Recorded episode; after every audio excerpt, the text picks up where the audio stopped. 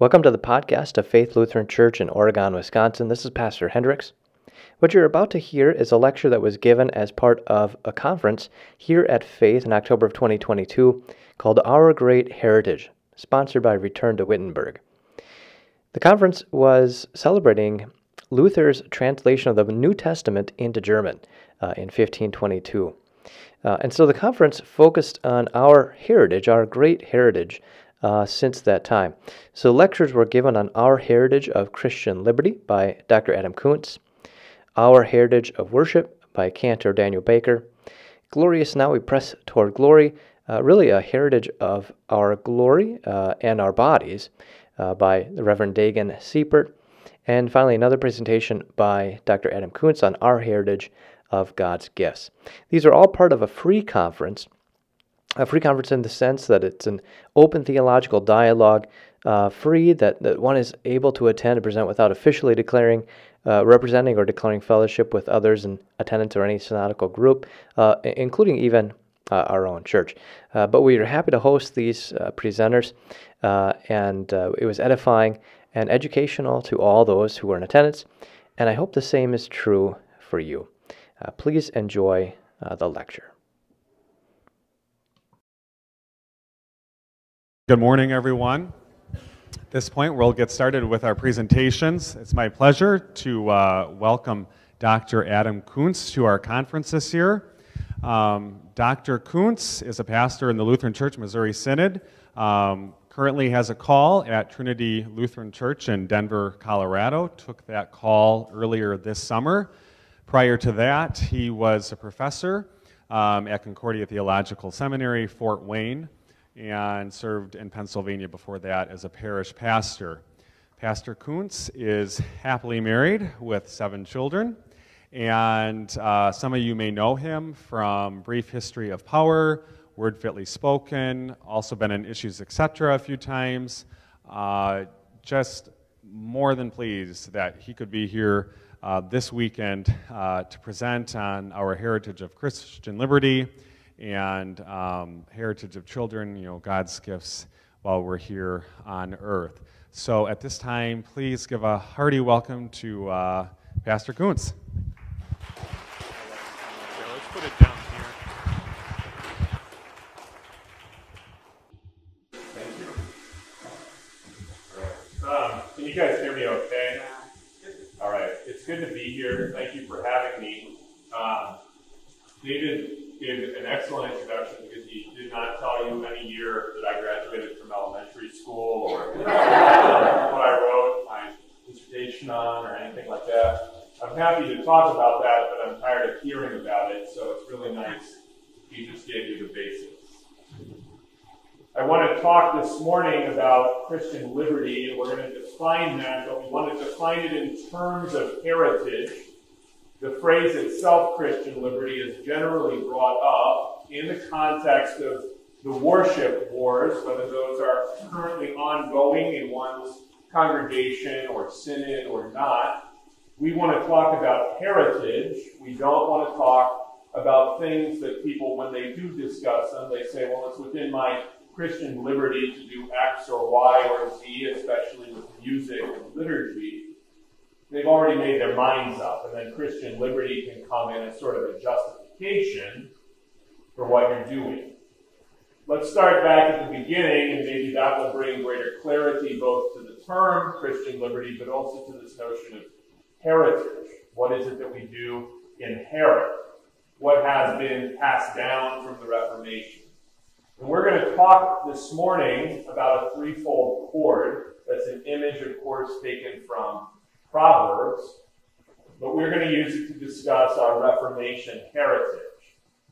And I want to start out by suggesting that Christians generally, Lutherans specifically, only know or are interested in or are made aware of really only one of those courts.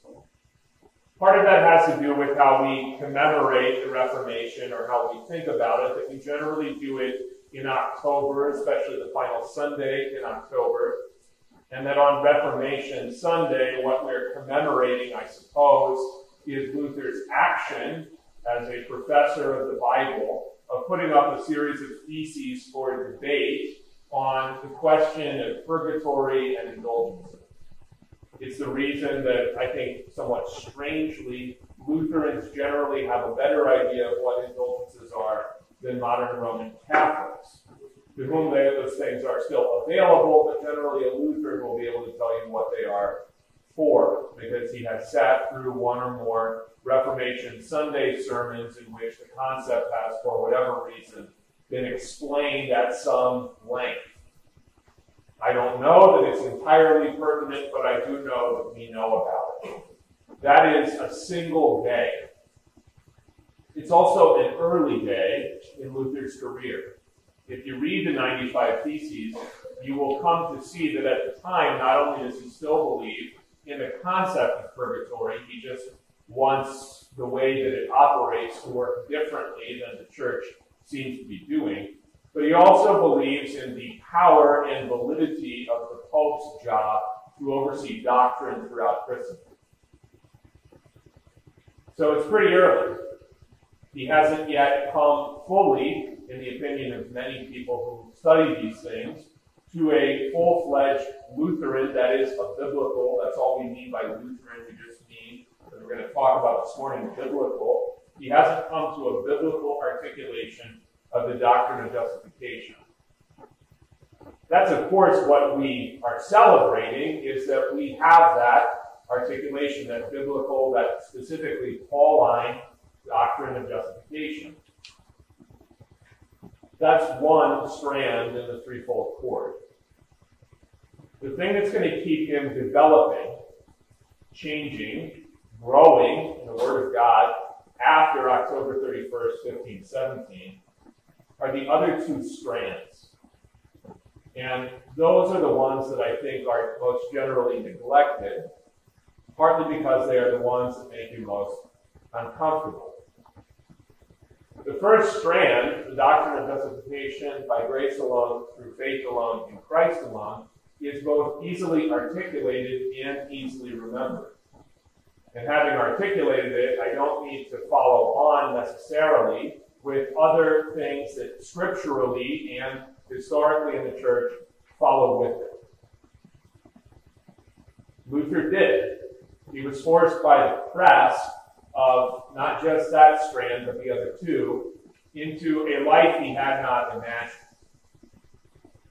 So our heritage is in this way always forward looking because the future is always the place where God's providence, his care for mankind, his love for his people will be displayed. Luther doesn't know when he's hammering the theses on the door for debate, academic debate, debate in Latin between people who can remain safely irrelevant from everyday life and the life of the church. He doesn't know that he's going to have to end up translating the Bible in a way to be understood by God's people. He doesn't know he's going to be excommunicated he doesn't know this will not remain safely academic. All of these things are involved in the other two strands, and they are these, and we'll go on about greater length for the one than the other. So we've got the doctrine of justification, but here are the other two strands. The sufficiency of Scripture and the church's subjection to Scripture. The sufficiency of Scripture and the church's subjection to Scripture. We're going to talk a lot this morning about sufficiency, and we'll talk about the church's subjection or obedience to Scripture, a Psalm 119, towards the end. Because Christian liberty is, first of all, specifically Christian. Therefore, it is not just a desire to tell other people no which resides in some people more strongly than others, and simply a function of personality.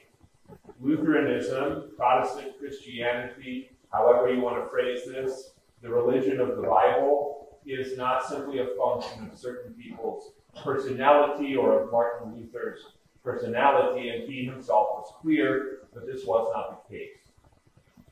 When he's trying to describe his change of mind that goes on in order for him to come to the doctrine of justification that he does come, he describes a certain wrestling with a very specific text. So this is where we will begin to discuss the sufficiency of Scripture, and that is Romans 1 17.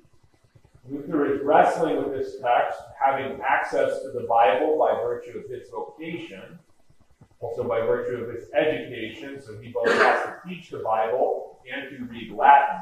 And as he wanders around in Paul, he begins to wonder what does this mean? What is this gospel that is being revealed from faith to faith? What is this?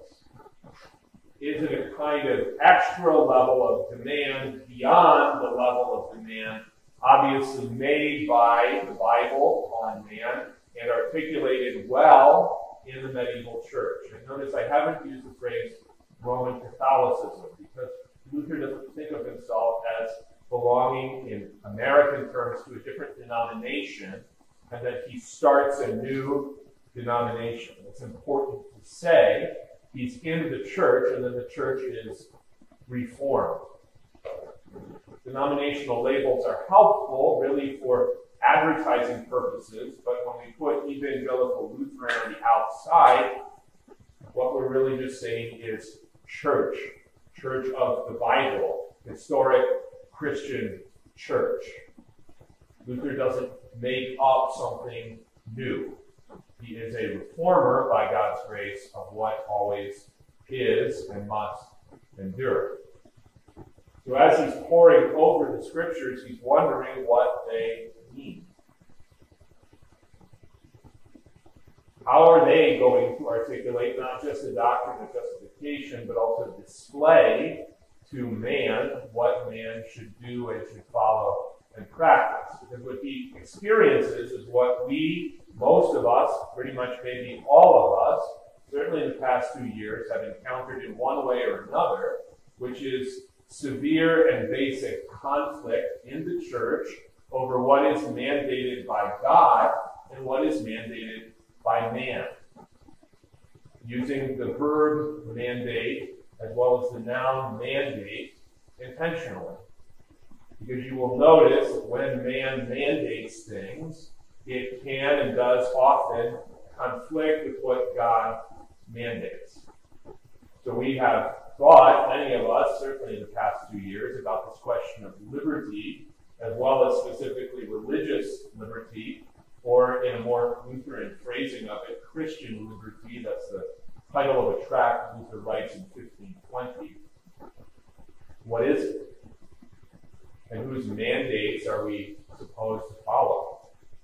This is how you can see that we have a threefold strand here, threefold cord. These things are intertwined. The doctrine of justification, the sufficiency of Scripture, and the church's subjection to Scripture. Let's talk about that word sufficiency so that we understand where it is that we're going or why it is that many of us responded to various mandates the way that we did or felt a certain way about it if it was not in our power to respond the way that we felt we should because we weren't in a position to make decisions. Why was that conflict perceived though? What was the problem? And we, like Luther, did not perhaps foresee all that would be involved in thinking about who mandates what. We didn't know. How could we? Because when we see the scriptures, we see on display a confluence of opposition to this threefold cord, this threefold heritage, that continually reappears in Scripture as well as in church history. In the Scriptures, that confluence of disinterest in justification, also disinterest in God's mandates, also disinterest in subjection to Scripture, we find that confluence most clearly in the Scriptures displayed in the Pharisees. And I want to talk about them because I think they get a bad name not that it's bad that they have a bad name, but they get a bad name for the wrong reasons. And associated with that wrong reason is a misuse of this term, both inside our church and throughout Christianity, a misuse of the term legalism. The Pharisees are indeed legalists. That doesn't mean, however, simply that they are telling people what is right or wrong on the basis of God's word. That's, in fact, the very thing they don't Pharisees instruct people as to what is right or wrong on the basis of their own thinking, own invention, own interest, what the Gospels generally call their traditions. They're things handed down, accompanied by the force of time and authority. So if someone stands up in the pulpit in his vestments and says something, and then he says that someone told him that, or he says that many people have stood up in similar pulpits, in similar vestments, and said similar things, that doesn't necessarily, for a Christian, mean anything. But the Pharisees speak and act in this way. They are unusually, for the Gospels, actually identified by their clothing and their behavior. They love to be seen. When they're seen in robes that are long, meaning they don't have to work for a living, so they can wear long stuff that's kind of impractical, unlike the poor people from whom they steal, who work for a little bit, and then the Pharisees take the whole thing. Jesus says they devour even widows' houses. So, a way to recognize people and a way to actually use Scripture, and this will play into when we discuss Luther's use of Scripture far as the churches being subject to the Word of God, is to look at what they do. Especially in a time of crisis in the church, whether the crisis of Jesus teaching in Israel, and some people agreeing and some people disagreeing, or the crisis of Luther beginning to teach the Word of God openly and freely, maybe by 1520 or 1522 when he begins to translate the New Testament, publishing it in September 1522, the New Testament in German, able to articulate clearly what the Scriptures are teaching. Or when we ourselves have had, do have, controversies over our church is supposed to be open, are they supposed to serve the sacrament according to the institution of Christ? What are they supposed to do? When those things are happening, notice that you don't really have time, because probably nobody has been able to articulate it so far. You don't have time to say, okay, let me just open up my dogmatics textbook, or let me open up a resource from 50 years ago and figure out what is going on. Because this problem in this specific way didn't happen. So nobody was able to talk about it. Luther doesn't have a playbook that he opens up and says, here's how to be a reformer of the church. Let me just look at page 17. What he does know is that he might die because John Huss was burnt roughly 100 years earlier. That's the only playbook he has. What you do have access to at the time is the observation of behavior. You can see in real time the nature of legalism and the nature of hypocrisy. To speak of hypocrisy first, because it's, I think, most misunderstood, hypocrisy is not in the Bible the gap that every human being has, also that the saints have in the Church of God, between what they want to be and what they are. That is not hypocrisy. There is, in fact, in the Church of God, an openness about that gap every human being has, even if he's not holding himself to divine standards as we are in the church, the gap that every human being has between what he is in his life and what he desires to be, even at times what he wants openly to be. A hypocrite is someone who is pretending to be somebody he's not. So if you stand in the church and you say, I, a poor, miserable sinner, that doesn't make you a hypocrite. You are being open about who you are. One reason that we retain the ancient forms of the church's worship is because you will notice they contain a broader set of statements about who man is than most non historic forms are going to do.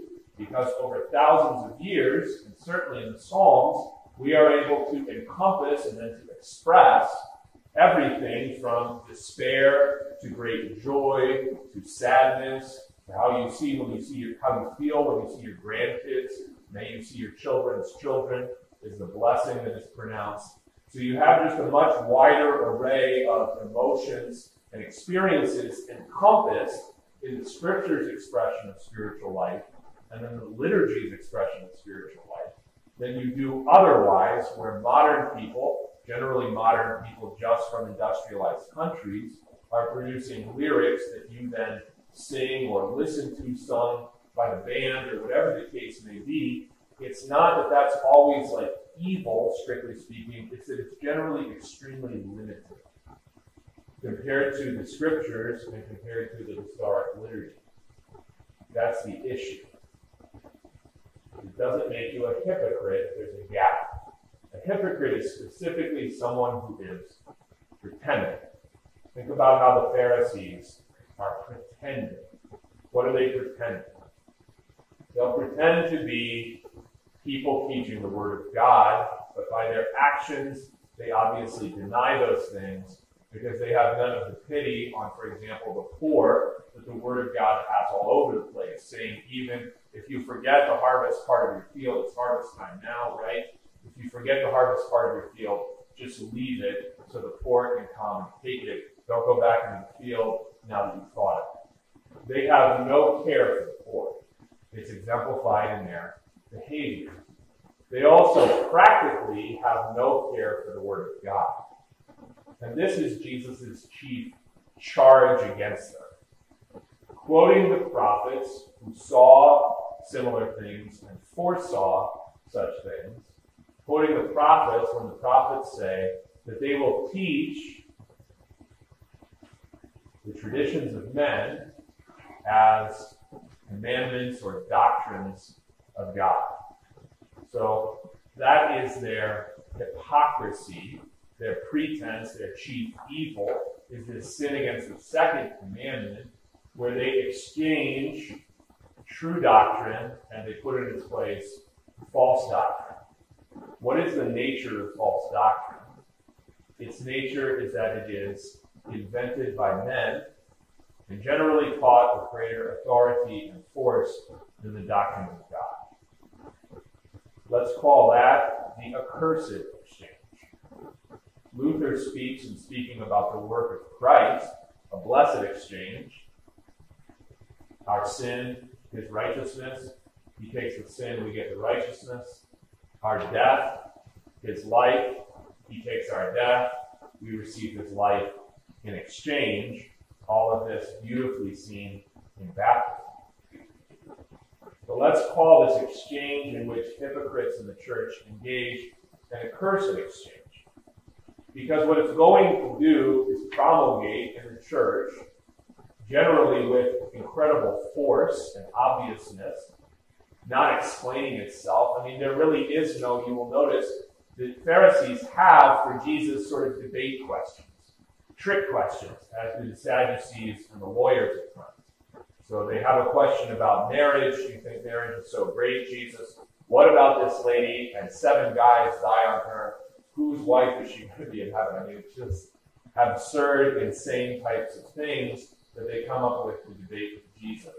Or they want to know which commandment is greatest in the law, or some people sincerely have questions. Plenty of questions Jesus has to ask, plenty of points for debate. You will notice that the Pharisees do not behave in the same way. They are incapable of open discussion. So we're going to leave maybe 10 or 15 minutes at the end, and maybe some of you want to talk about what I'm saying up to that point, and maybe some of you want to be like, what's wrong with the Missouri Synod or something, right? And that's fine. I'm happy to talk about what's wrong with the Missouri Synod. That's okay. Um, but, you know, it's not that I have every answer, but I do think it is incumbent, if you teach the Word of God, to remain open to questions you will know that it is not the case with the Pharisees. They are not open. They can't and they don't, and they're not interested in discussing. So the thing to watch for when you have these kinds of controversies and the way to diagnose actual hypocrisy is to look for a combination of pretense with an inability to openly discuss Bible.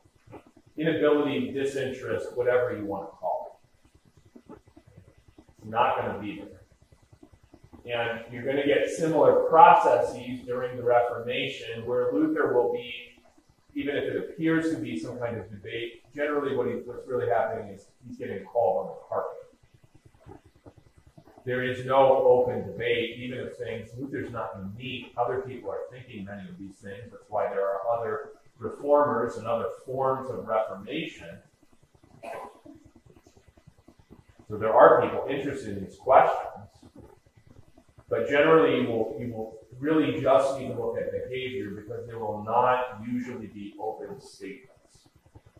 So I'll give you an example here.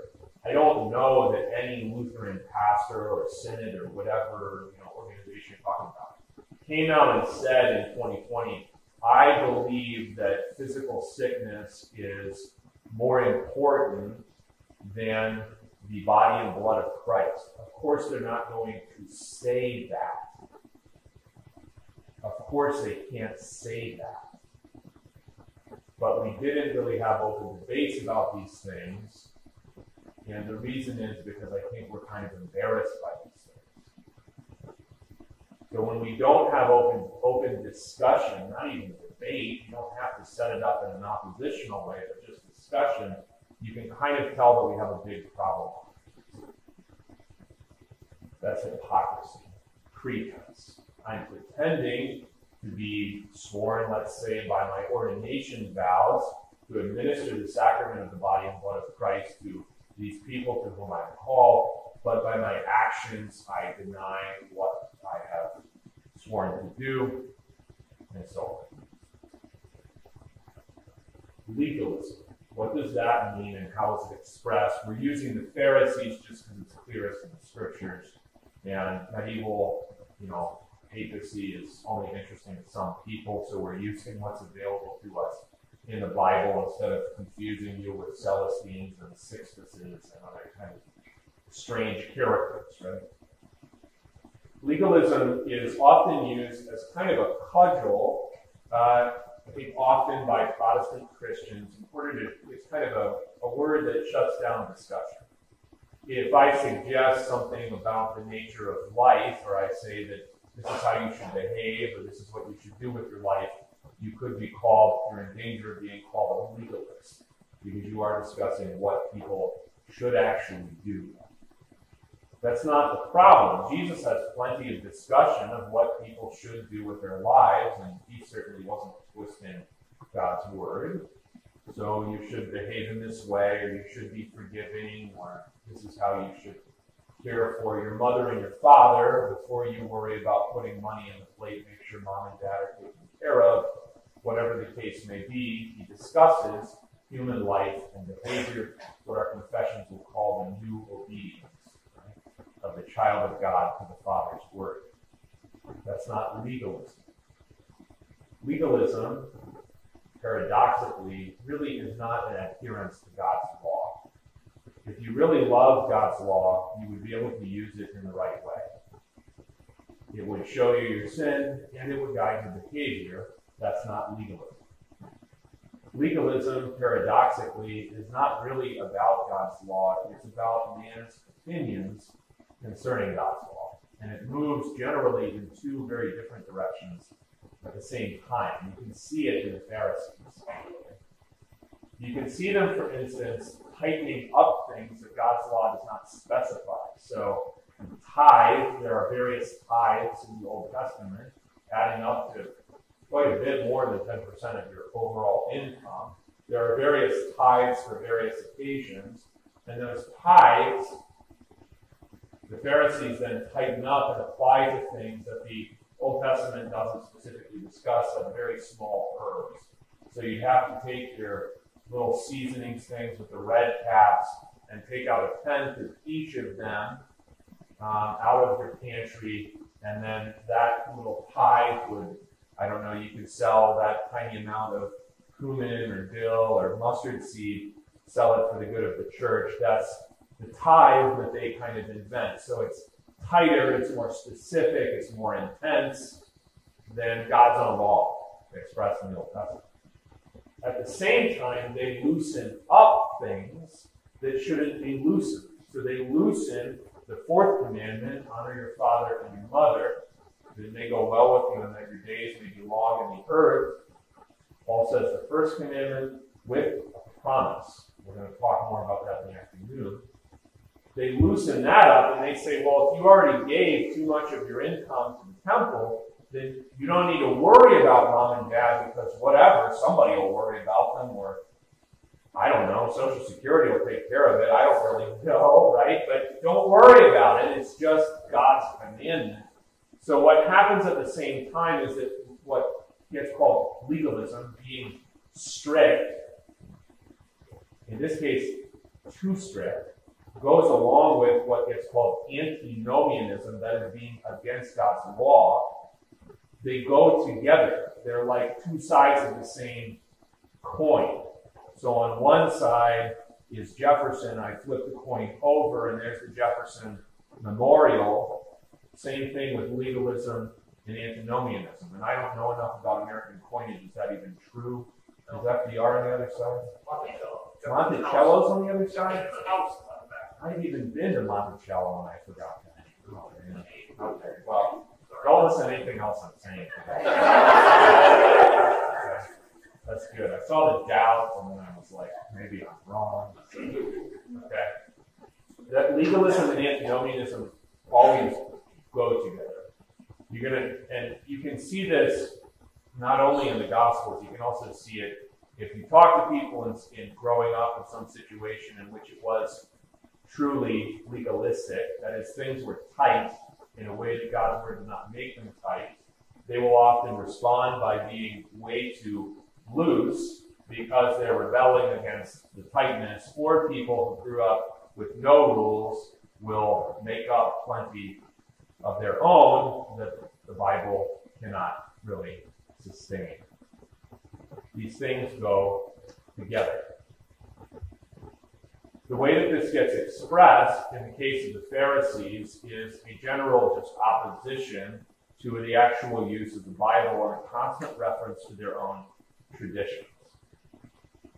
The way that you observe this in the Reformation is that you get a constant reference to dictates and papal mandates and what are called papal bulls, that is, letters sent out with some kind of general force in the church. You will find this also in discussions between people or within congregations or synods, generally of what was said or done by which authority figures. Constant recourse to authority figures. I'm doing what I was taught to do at seminary. I'm doing what synod said was okay. I'm doing whatever. Or in a congregation, this is what we've always done. Or whatever the case may be, it's a constant recourse to really merely human authority. And the problem there is that that's not really meant to sustain God's people. It's why Jesus doesn't have recourse to merely human authority.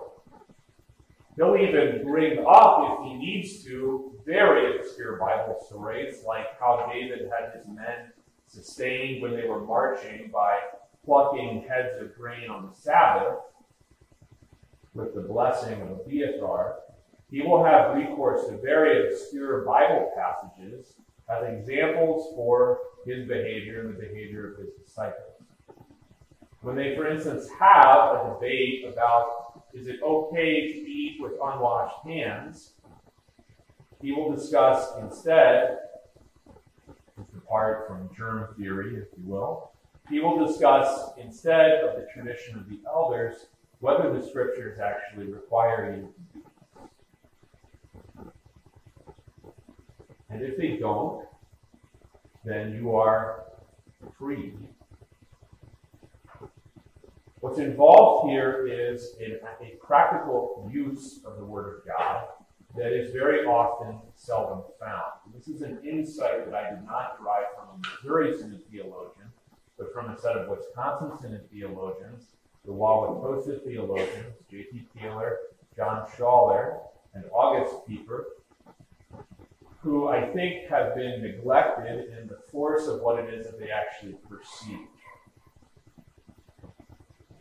A lot of what they did ended up being used in later years as simply kind of an academic method. That is, when you're doing theology, you want to know Hebrew and Greek really, really well, so that when you discuss things, you have a very good sense of what this word means and what that phrase means. And, and that is true. They did promote that. That is a historic legacy of the Lutheran Church, is the insistence that the clergy actually know how to use the Bible directly rather than trusting someone else's opinion, which is expressed in a translation.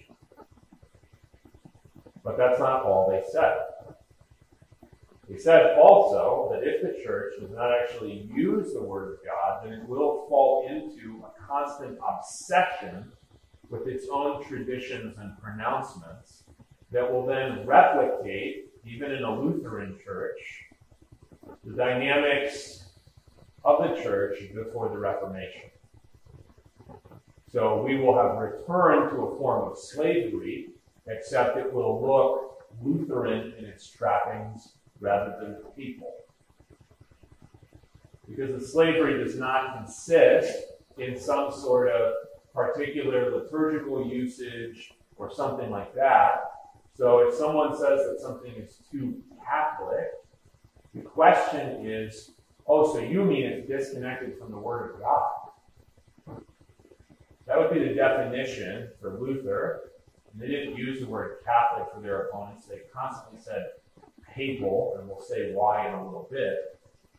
They said papal because they identified it as disconnected from the doctrines of God and promoting instead the traditions of men. That was their problem with the church that needed to be reformed. If we need to be reformed, and I think we always do because we're sinners, we can observe in the history, for instance, even of the southern kingdom in the Old Testament, a constant need to rediscover the law and also to practice the law. Our neglect can at times be shocking when you realize, for instance, that they seem not to have done Passover maybe I don't know, ever, hundreds of years. It's not really clear at the time when Hilkiah discovers the law and then Josiah begins to put it into practice. They seem to have neglected the whole thing for a very, very long time. So the idea that our heritage is just sort of looking back and congratulating ourselves is unbiblical.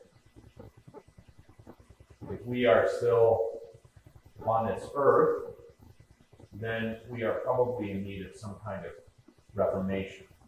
This begins or becomes apparent, especially when behavior conflicts severely with what is obvious from the Word of God. So if our church can sing, no poison can be in the cup which my physician sendeth, but our church is also simultaneously, our congregations are also simultaneously afraid of the Lord's Supper then obviously we have a problem. And that's how we know. We see what we are actually doing, as we do when we repent individually. We have to look with honesty at what we are actually doing and not at what it is that we say that we do or we say that we are. Because very infrequently is a sinner or any group of sinners at any level, an entire church, whatever, very rarely is a sinner going to, on his own initiative, be able to look at himself honestly, and certainly he can never do so thoroughly without the Bible. This word sufficiency gets used, therefore, for this doctrine, this second cord. I think it's the thickest cord. It gets used for this because it means that we actually have enough in the Bible to change. We have enough. It is sufficient. We don't have to look to other resources. They can be helpful. It can be extremely helpful, for example, to look back at the Reformation and see, as we study a biography of Luther or a history of the Reformation to see what happened, but we actually have enough in the Bible, not only for our own faith and our own lives, but also collectively for our faith.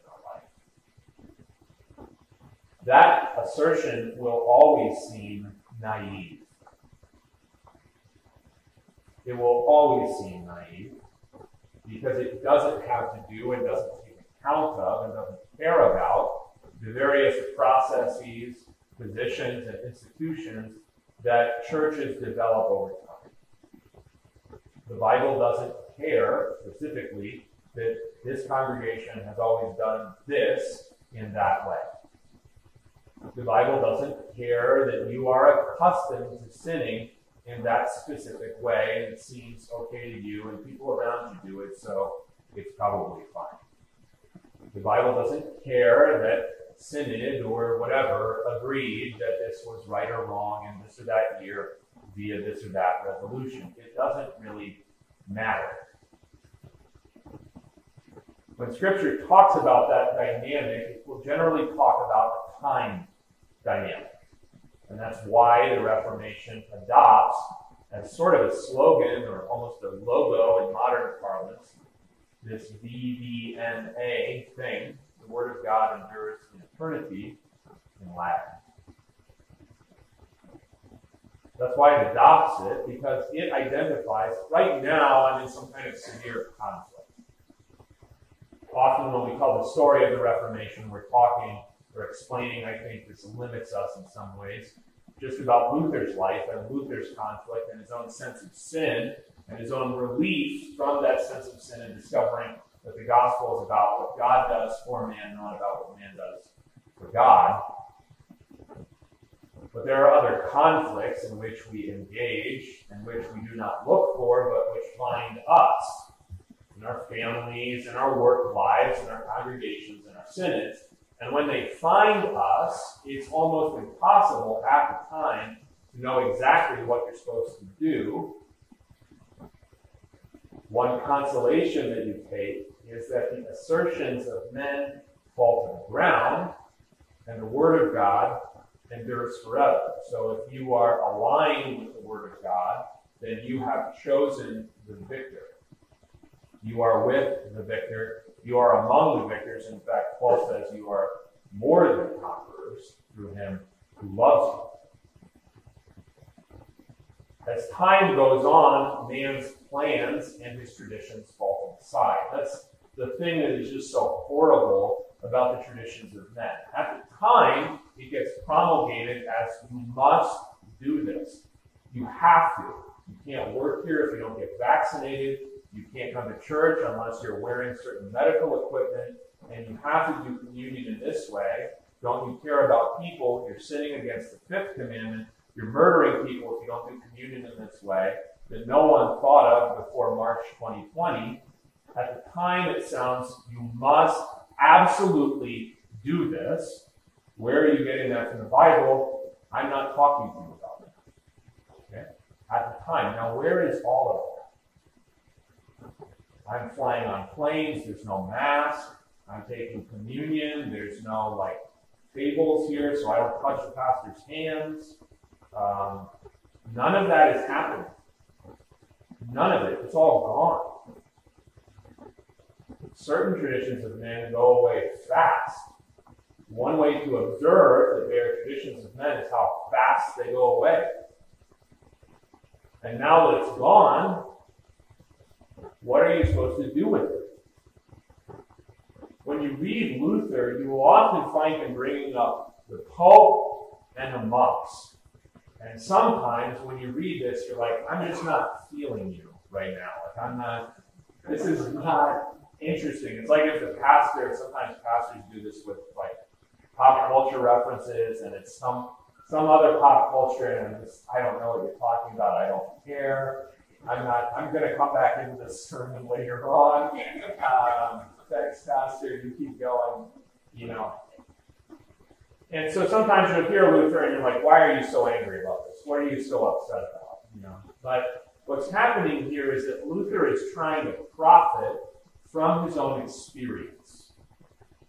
He's thinking back when his whole life was centered on kind of the equivalent of wearing medical equipment in public and so on and so on and so on. He's thinking back to, I had to do this, and they were like, you have to do this, so you're going to go to hell. Or you have to do this, or you're not a good Christian. Or you're a better Christian if you don't have a wife and children, or whatever.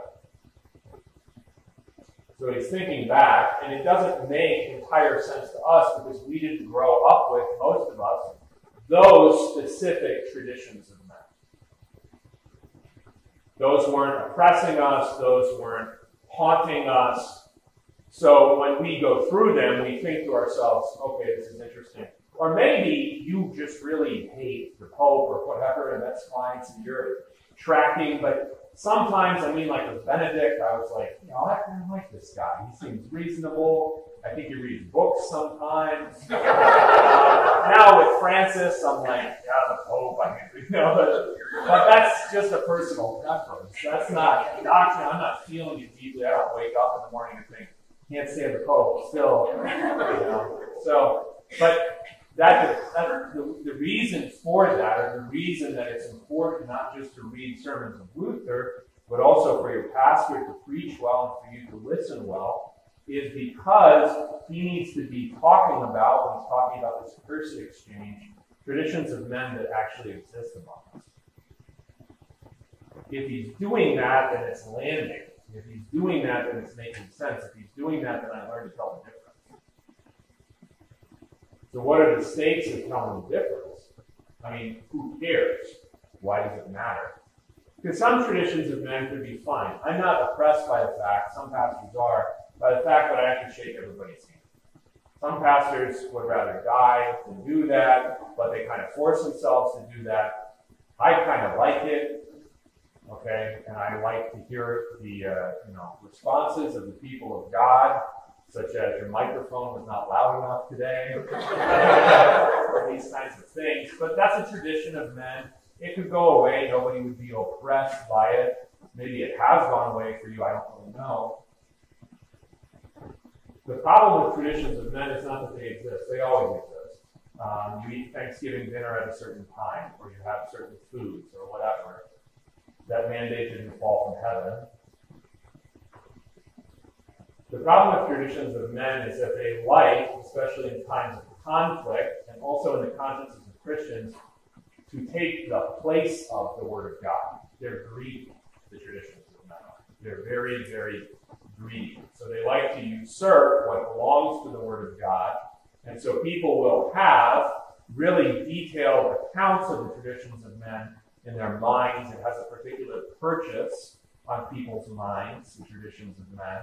They will have a really detailed knowledge that they don't have, for instance, of the scriptures. So they might know, for instance, that they were raised they, such that they're not supposed to eat meat on Fridays, or they were raised such that this is how you have to look when you take communion. You have to kind of look sad, or whatever it was that you were taught. I don't know if you guys have ever seen that. And that's you know, it could be okay. I mean, it's, it's not it's not evil that you eat fish on Fridays or that you go pig out at the fish fry on Fridays or whatever it is that you're doing.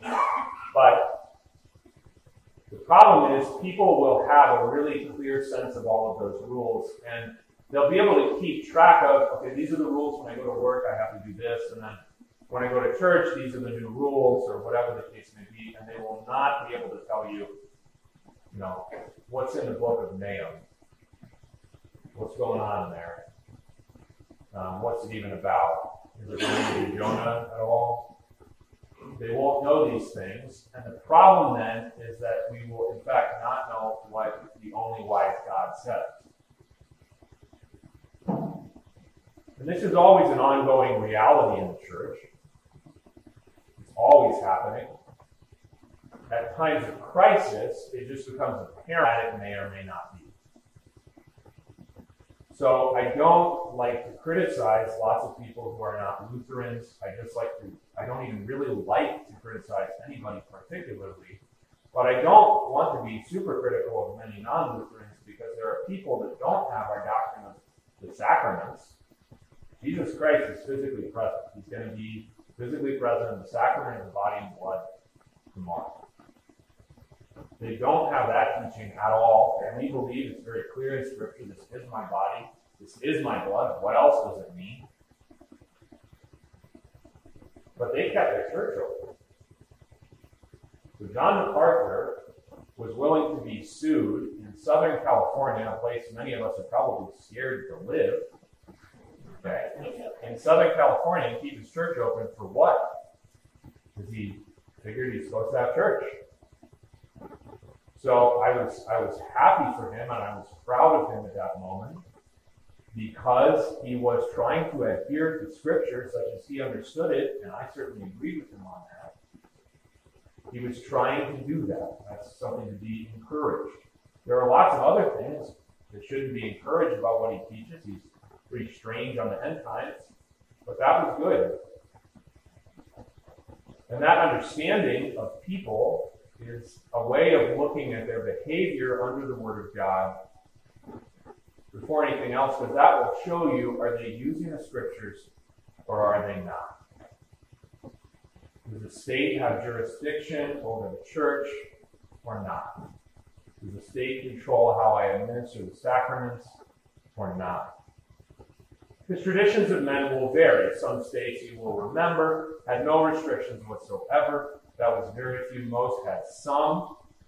Most had, some had even very restrictions tailored to Roman Catholics. So Roman Catholics can just give communion in one kind. So in it was either Maine or Connecticut, maybe it was both, heavily Catholic states, you can't administer the wine, but you can administer bread because that's okay. And the Catholics said, good, good us. Traditions of men are also going to vary widely, whereas the Word of God will produce unity where and when it is used. So if we have any unity in the Word of God, any fellowship in Christ, then I come here and the hymns are familiar and the Word of God is familiar and it makes sense, right? And that's produced by the Word of God, while we're in different synods? So the Word of God will also produce actual unity among men, whereas the traditions of men will never produce unity. Because, of course, depending on the authority putting the tradition forth, the traditions are going to vary widely. But because they're taught as commandments of God, you won't be able to say, well, this is just the way my family eats Thanksgiving dinner, and then your family's different, but that's okay, honey we can do Thanksgiving dinner with your family because it's not a big deal, right? But the traditions of men, as they get taught in Scripture, do not sound like that. They sound like you have to do this now. So we really can't abide one another, even though we could be unified, because the traditions of men vary widely. The reason I think that this sufficiency of Scripture for the church's faith and life, as well as for yours individually, is the biggest cord in the threefold strand, is because without it, the other two don't really make much sense. Luther gets to justification through Scripture. And the church will be reformed through Scripture. If the scripture doesn't actually get used, then it doesn't matter what's on the sign outside. It doesn't matter if you're doing Reformation Sunday. It doesn't really matter because you're not actually using the method to arrive at those things that Luther, that the reformers themselves did. Without this method of constant searching of Scripture, None of the rest of it matters, and it will all eventually get replaced by something. So justification will sadly turn into like, you know, just this is like a shibboleth, like this is what we believe, but it has no practical bearing on life because you're not using the scriptures to see that, for instance, when Paul thinks about justification, he says, well, that's God's opinion. So how do I regard the opinions of men about what I'm doing? Well, I regard them pretty, he says in Galatians, lightly. So going along with the doctrine of justification is also a certain understanding of humans talk a lot and it doesn't matter very much. So there's a practical follow-on from these things that will be seen, but only through Scripture. Let's talk about the third cord, and then we'll have some kind of practical recommendations and discussion before we have questions. We have until noon, is that right? We have until noon, so we have a little bit of time. The third cord is the church's subjection to Scripture. And by subjection, that's a word that gets used in the Bible for an ordering underneath. It doesn't mean that the church is nothing. It doesn't mean the church is abject. It means that the church is subject. And it is subject to, it is ruled by the Word of God. Because here are the options Word of God, traditions of men, functionally. Throughout Israel's history, this is the case. And you will notice that when the scripture is brought up, the Pharisees do not really want to discuss much. They do use the Bible. I mean, they know things in the Bible, as do Mormons and Jehovah's Witnesses. They know things in the Bible, as do some Muslims. They know things that are in the Bible somewhere, but they don't really know how the thing fits together, or they don't know how to use it. And so when it is brought up, Jesus says, You search them, you pore over them, but it is they that testify of me. So if you actually understood what was happening, you would be able to see that he is the Messiah. Or if you searched them, you would understand that, okay, you profess this doctrine and justification, that's great, but you still center your discussion of church life around the opinions of men as if that has some kind of equal weight with the teaching of God. If the church is not practically, this is probably the most practical for the church's collective life, if the church is not practically subject to the word, then it really will always go astray in one or more ways. There's no other option because of man's inborn tendency to sin. And the way that sin gets expressed in the church's teaching is through the traditions of men being taught in place of the Word of God. So, in the same way that sin gets expressed in an individual life, like you, you give place to anger, or you nurse a grudge and then kind of, oh, I forgive you to their face, but then you kind of hold on to it. Personally, the church expresses its corporate sin in corporately a disinterest in or a presumption about rather than a use of the Word of God. So there are innumerable ways in which that could actually happen. We could, when we gather together, spend relatively little time studying the Word. We could, when we gather together, congregations, uh, districts, synods, spend little time actually discussing God's teachings. Instead, we do whatever else it is that we do when we're together, but we don't do much of that. This could be expressed in all kinds of ways. The issue is always that what is actually occurring is that the church has little or no familiarity with the teachings of God's word or how they hold together or how they bear practically on various life situations. In Jesus' time, this occurs in a way that means that he is largely rejected, and this is important.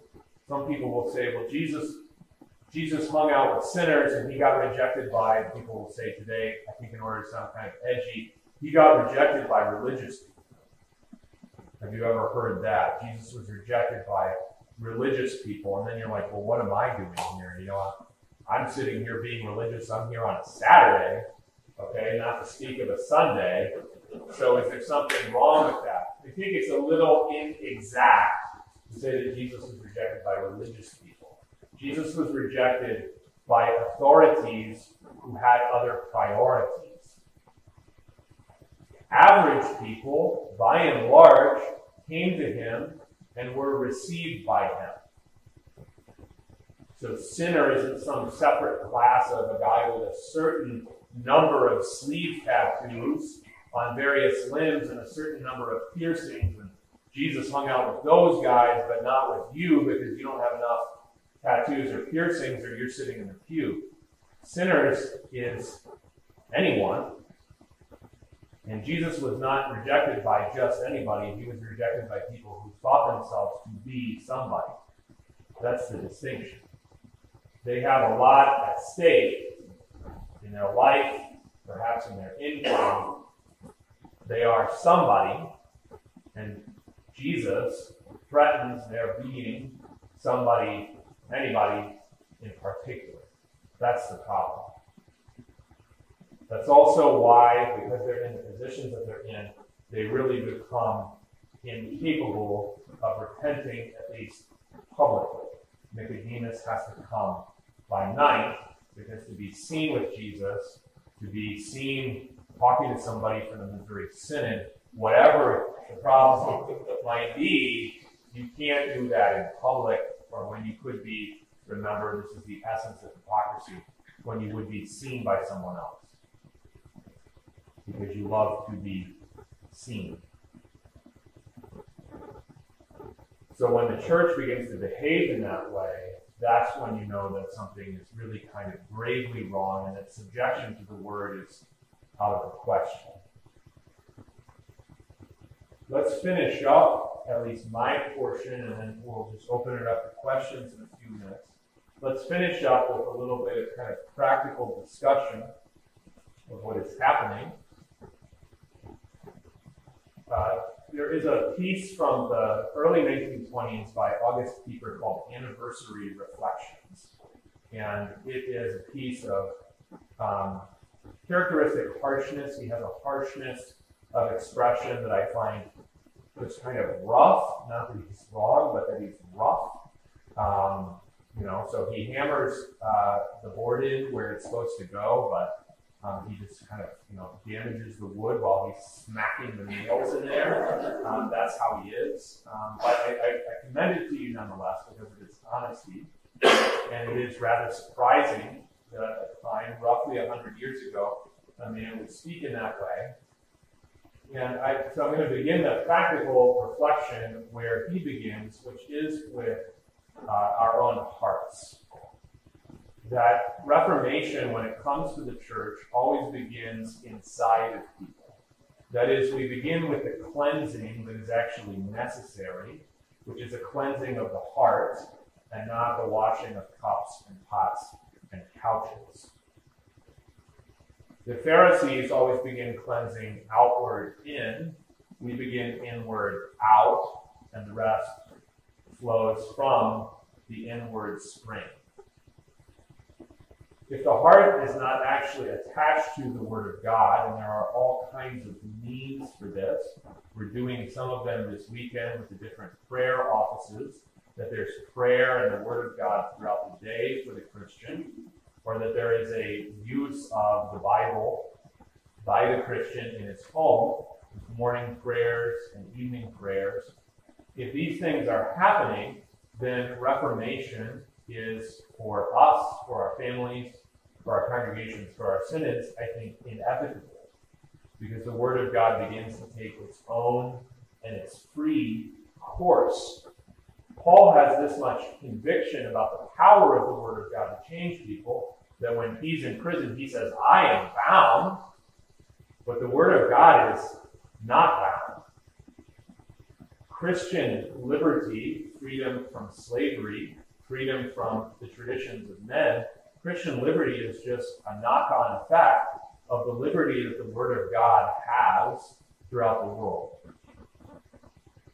It is being preached, it is being read, it is being discussed, and it has its own gloriously free course. And if I could stop the Mississippi River from flowing, then I could stop the Word of God from flowing. But I can't do either.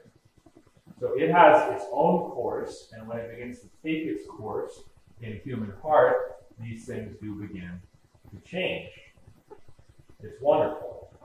Wonderful to see if you've ever seen it happen, either yourself or anybody else you know.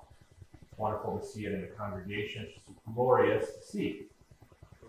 So these things occur, and by means of this free word, we ourselves become free So it has to start really with us. It does not stop with us. Um, something that comes up frequently in the questions that um, Pastor Fisk and I get through the podcast are about local problems, local difficulties, daily life.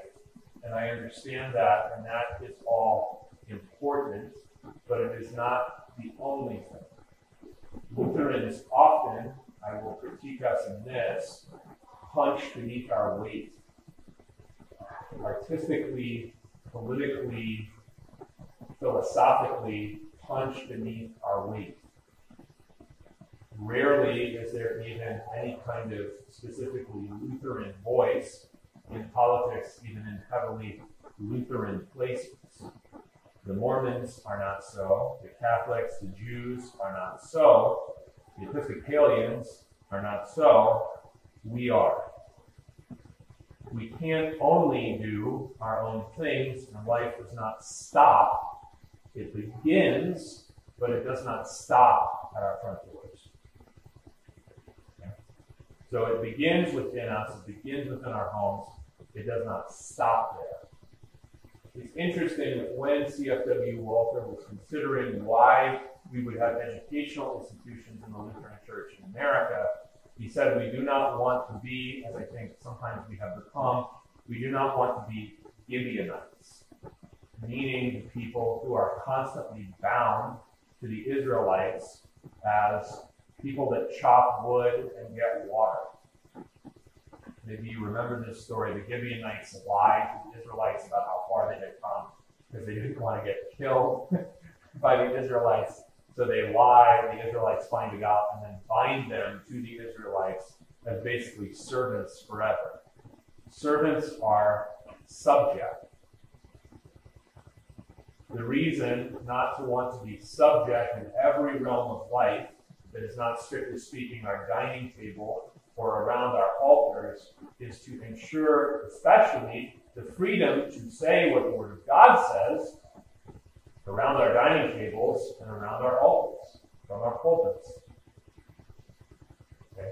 So the desire to maintain other kinds of freedom other than specifically freedom from sin, death, and the devil through our justification by faith is because the preaching of the Word of God is threatened by other threats to freedom. It is why the difficulties of recent years are of a different caliber than traditional debates. We can debate should we have a state income tax? And if we do, what should the structure of that tax be? Christian, Christians can disagree about that. Christians cannot really, for long, if they would remain Christians, disagree about whether or how the Lord's Supper is going to be administered, or whether the minister may speak on what the Word of God speaks on or not. So, not all political disagreements are of equal weight. So, we want freedom not only to express the various excellences and gifts that God has given us in all kinds of realms of life, whether we are engineers or musicians or whatever we are, we also want the freedoms that will maintain the freedom that we do have to speak what the Word of God says. So, as far as practical application goes, let's start with this is that we have to remain a free church. When our forefathers came here, they identified an opportunity they had not had in the places from which they came to be a free church. There's a long essay by Friedrich Wyneken of the Missouri Synod in a volume called At Home in the House of My Fathers, you might want to look into, explaining the difference between a free church and a state church. And in John Schaller's Pastoral Theology for the Wisconsin Synod, he also speaks about a pastoral theology for the free church. Here's what he meant. We do not have to have our lives controlled by the dictates of the state or broader society. That was the opportunity. Neither of them thought, nor do I think, that just because we are not officially state owned, we cannot thereby, however, escape being state controlled, whether through the influence of the media or other forms, our, our minds and our hearts, and therefore also our actions, can easily be state controlled, controlled by traditions of men, without any government official needing to come to our churches.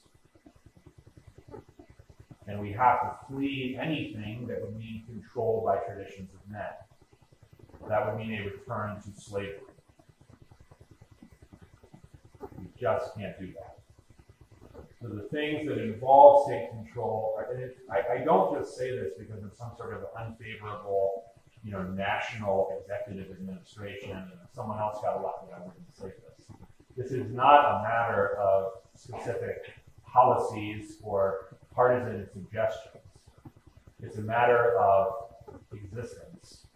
Do we exist in a manner that is free, consonant with the fact that our ruler is Christ, or do we not? And is that actually expressed in our church's life? So, practically, too, a suggestion is that if we do not devote most of elders' meetings and voters' meetings and district conventions and synod conventions to two things that I'm going to specify, we don't really have much of a chance. The two things that I'm going to specify are what is the Bible actually saying? Number one. On number two, what is actually occurring? What is actually occurring? So it would be very nice if I could go to any given uh, conference, whatever, and just say very comfortably, here's what happened 500 some years ago. Because it doesn't matter that much for whether our kids stay in church, whether Luther translated the New Testament in its entirety first, and only then later the Bible, or it doesn't matter too much for whether my grandkids are actually going to remain the sex that they were born as, uh, quote, assigned, okay? It doesn't matter how quickly Luther learned Hebrew on his own, but I can talk, if you want to, for hours about how Luther learned Hebrew and what the knowledge, the nature of his knowledge of Hebrew was. And it's interesting, but it doesn't really matter. It's not exactly occurring. There's not too much controversy in our churches about which German Bible we're going to be using. so that the past becomes an object of interest just for itself and never with application to today. Because if we were to discuss things that were actually occurring, what we could do is take a poll and we say to the people, or if it's a pastor's conference, we say to the pastors, what are the three things that come up most often in your church, in your people's lives? And they would talk about difficulties at work. They would talk about problems in their families or their extended families. They would talk about marriages and how the husband and the wife relate to each other. They would talk about lots of things, but they probably wouldn't talk about something that happened in Scandinavia in 1685. As interesting as that might be, and as lovely and pleasant as Scandinavians are to be with, they just wouldn't, it's not exactly what's happening right now. Because what I find is that Luther is able to talk about things that are actually occurring. So if I'm actually learning from Luther, if I'm a disciple of Luther, I'm listening to him, then I want to I want to do likewise and not just talk about things that happened to him. So what would this be like or what would this look like?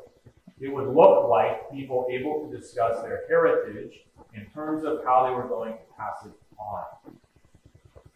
Because if I have received something, then it's great if I know when great grandpa planted that tree that's in front of the house.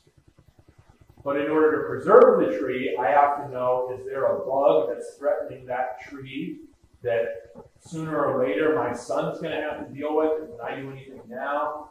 Or I need to know, you know, that part of the property is going to flood a lot when I do something so that that doesn't happen so often so my grandkids can enjoy it. if I have a heritage, then I need to think not just what I have received, but how I will pass it on and extend it and continue it. And in order to do that, I have to subject the church actively and constantly to the Word of God in the present day, in how the church meets and what it does and how it talks, with a forthrightness that Luther himself certainly expressed in his day about what is actually occurring. If that happens, then the church is free. Then Christian liberty, that is, liberty from the traditions of men, is maintained. If that does not happen, then we return to slavery, and we may actually say in our slavery, the way the Pharisees say, we have never been subject to anybody. So blinded that we don't even realize that we're bound. So, what we're looking for is an active, a practical, in daily life, also in church life, a subjection to the Word of God that would make us worthy of being called heirs of the Reformation. Thank you.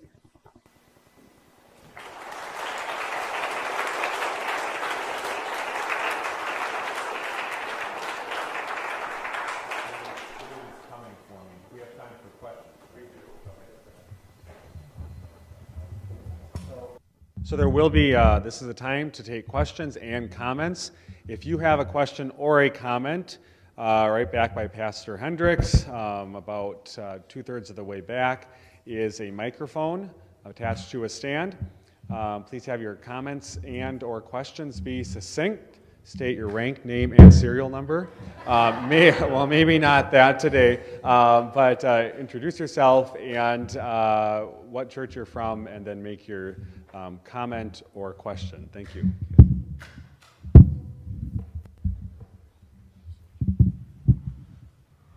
See, pastors do this sometimes. They'll there'll be a like a uh, symposia um, at the Fort Wayne Seminary, and they'll get up and they'll say, you know, Bob, you know, Bingelheimer, uh, Kansas District, you know, and it's like, doesn't matter right now, Bob. So, um, Bill, go ahead. Uh, okay, so Bill Schleiser from Tolman, Wisconsin, uh, St. Paul's congregation. I don't have my serial number on me, so forgive me.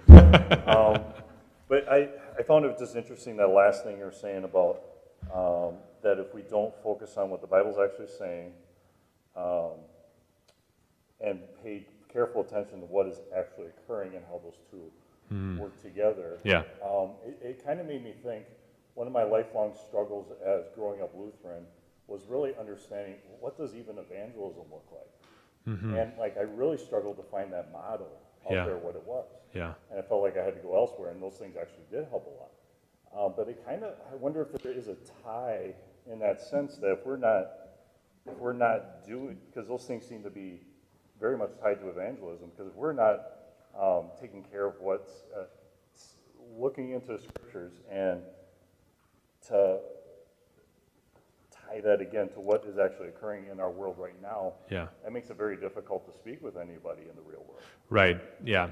Yeah. Especially if you're not accustomed to either hearing in a sermon or being able to discuss, like in a Bible class or something, some pertinent contemporary thing, and then being able to actually say that for yourself.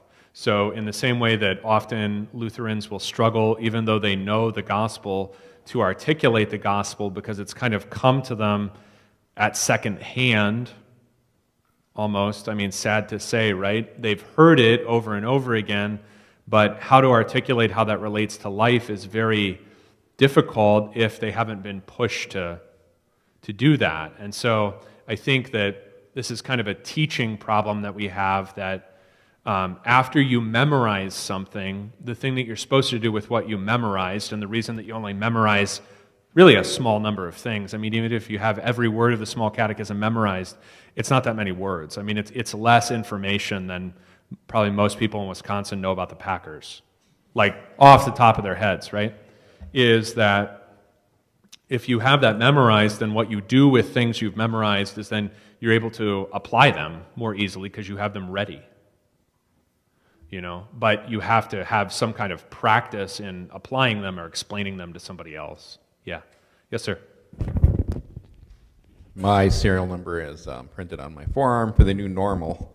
Um, what um, can you say to us today about how our Lord Christ laid out very clearly that the Pharisees and the people who embraced what they embraced, which was not God's law and certainly not the gospel, Yeah. Um, he made it very clear that they were of Satan, that they were followers of Satan. Yeah. When Satan threatens us, when Satan threatens the work of the church, which is to preach the word and administer the sacraments, um, when is it acceptable to lie to Satan? In fact, during an elders meeting, I said to the elders and my pastor in 2020, I said, I would rather um, essentially, it, it's, it's to put it succinctly, um, I would rather die with the cup of salvation on my lips than live here on earth without it. To what lengths may we go in our Christian liberty to protect what God has given to us? And when is it acceptable to essentially do something that people may call a sin in order to prevent them from depriving us of what God Yeah. has told us to hold on to? Okay. Um, I, I think I think one thing to always keep in mind is that people are going to call sins things which are not, and they will call blessings things which are in fact curses. So men's opinions just always swirl and vary, and attachment to them is, is kind of its own miserable reward. So I think that that's, that's something you always have to keep in mind. Um, when you're dealing with something that's actually instituted by God, whether you're talking about the Lord's Supper or your family or whatever, right? Um, when you're dealing with things that God has actually established, then the lengths, um, you know, it's not, it's not really a, a question if you would go to any ultimate length you can imagine, because you are trying to preserve what God has set up, and therefore what endures and what blesses. So in that case, then you, you just go to whatever lengths you need. I think that as, as to openness or discussion of what is actually occurring, a barrier a lot of people have is that because it's, of course, awkward or unpleasant or could be considered impolite to discuss such things, we don't, and so we remain often in the church confused about, okay, well, he's not going to this length, or he thinks this doesn't matter as much, and that's partly because we're just not able to bring it up. So, I mean, if everybody, if everybody knows that the Lord's Supper matters, but then suddenly, as it did in most churches, the way that it's administered changes radically, or it's not administered for a long time or something, then um, if that never gets discussed, then we don't really know what it is that we, as, as that church, value. But it's, of course, unpleasant to discuss whether somebody was wrong or we were all collectively mistaken or something. So I think that there's kind of an issue of we're almost like too nice for the Bible in the sense that we would rather be nice and never talk about it than bring it up, even if plainly it does matter in the Bible. Joe, go ahead. Thanks. Uh, name Joe Jewell, rank. I'm an assistant professor for now. Serial number I'd have to look up, so I can't help you there. But my question, uh, and uh, great talk, by the way. My question was about uh, techniques that are used often to shut down discussions Yeah. Mm-hmm. around midway through your talk. And, and you mentioned um, also the pretense about uh, being able to, you know, discuss the traditions of men, but not the Bible. This is something that, uh, in my experience at least, this accusation is often thrown against confessional Lutherans because we are prone to cite the confessions and Yeah. asked over and over, you know, why are you citing this work of man um, rather than uh, Scripture? Yeah, And, and right. we, we know, of course, uh, Walther's famous response to, to a similar question, but I guess I wanted to give you the opportunity and ask you the question. Mm-hmm. Yeah. What is the proper response to that? And, and this is so often a technique used to short circuit or shut down discussions such that um, I worry a bit that we take the confessions entirely out of play by deferring to that. Yeah, okay. So, you can always, I mean, where the person is not accepting and the, the, the issue that, that Walther brings up when similar accusations are made is his claim is if we're talking amongst people who claim to be Lutheran, then we should be able to discuss the confessions because that defines what it is to be Lutheran. Now, the, so the plain reality that you'd have to deal with is that is not how many people in various Lutheran synods actually understand Lutheranism at this point in history. So I just have to use the Bible, and I will have recourse to the Bible where they're not going to listen to the confessions. But it's not really valid for somebody to say, well, I'm a Lutheran, but I don't care that the confessions exhibited an attachment to. Um, the Western form of the church's liturgy.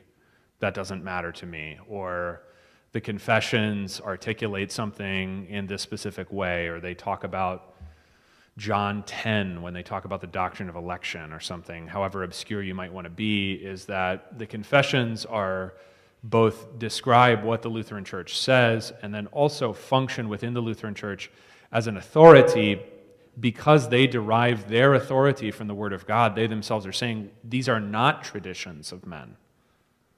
Traditions of men don't just mean that some man said them at some point. Traditions of men means that it has a human origin. The confessions are saying the origin of what we're saying is in the Bible. Go check.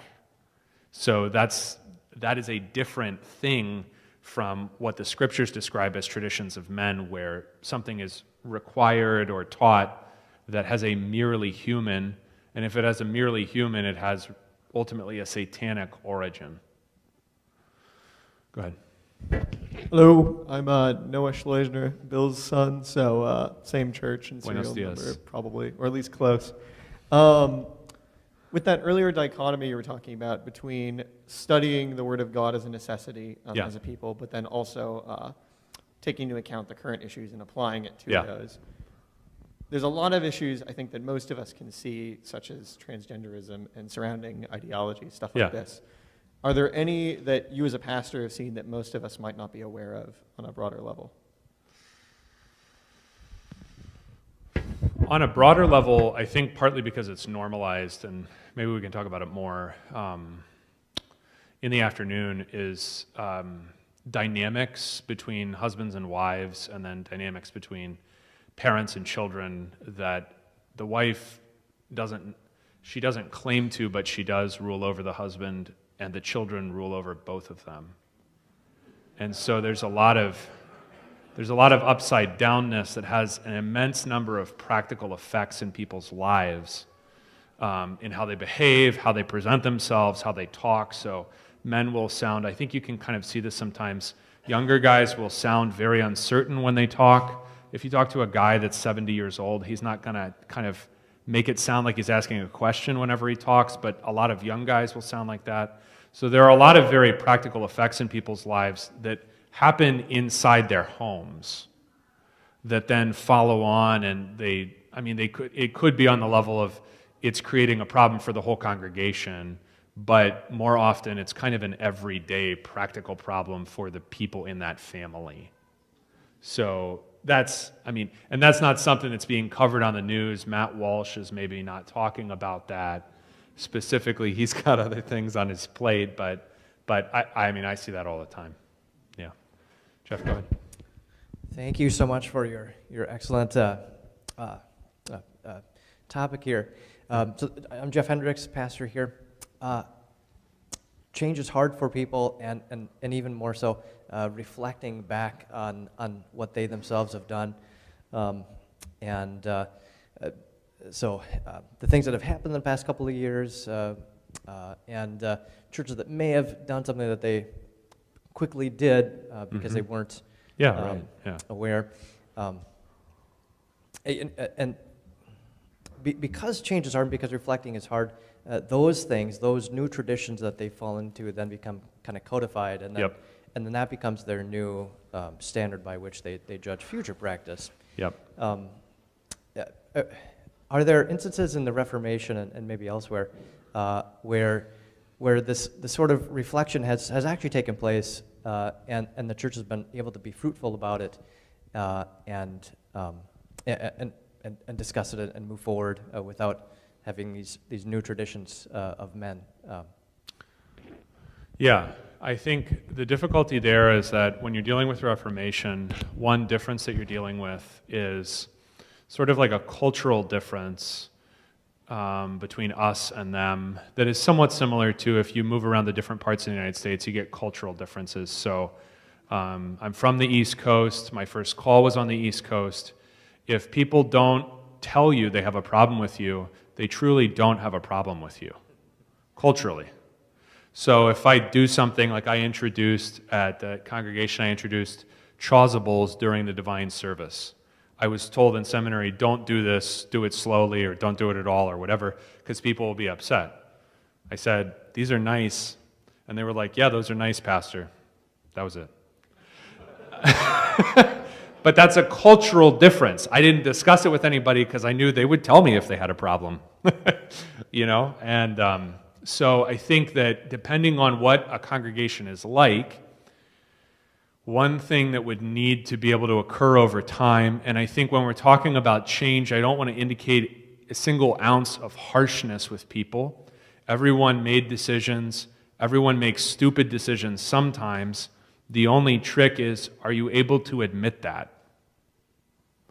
Whether a person or a congregation, and if there's no process whereby the congregation is able to actually reflect then it's impossible to change. If it can reflect in whatever ways that it needs to reflect, whether that's the pastor talks about it and then people are whatever, or the people need to talk, or the, you know, the five extended families that are that congregation need to talk, whatever, however this works. If that's, then you're going to be okay. It might take a while, but you're going to be fine. If you have no capacity for reflection, you don't have a capacity for repentance. That's the key. So I think that I would be looking at capacities for reflection rather than, you know, overnight. I mean, when I when I first got ordained, I think I had some stupid idea in my head. My my friends would be embarrassed if they showed up at my church, so I got to change stuff, right? Um, I think I was not thinking enough about how the congregation needed to think about what was happening. So if a congregation can do that, then it can change, or a synod can change. I mean, probably the one of the most drastic examples in American Lutheranism is how much the Wisconsin Synod changed between when it was founded and when it came into the Synodical Conference. So it can happen, um, but it has to. There has to be room, and Muehlhäuser gave the younger guys room in the Wisconsin Synod to change. So, um, yeah. Thank you. Yes, sir. Other, any other questions? Oh, I guess we're at 12, so David's going to shut us down here. Time's up. Uh, thank you very much, uh, Dr. Koontz.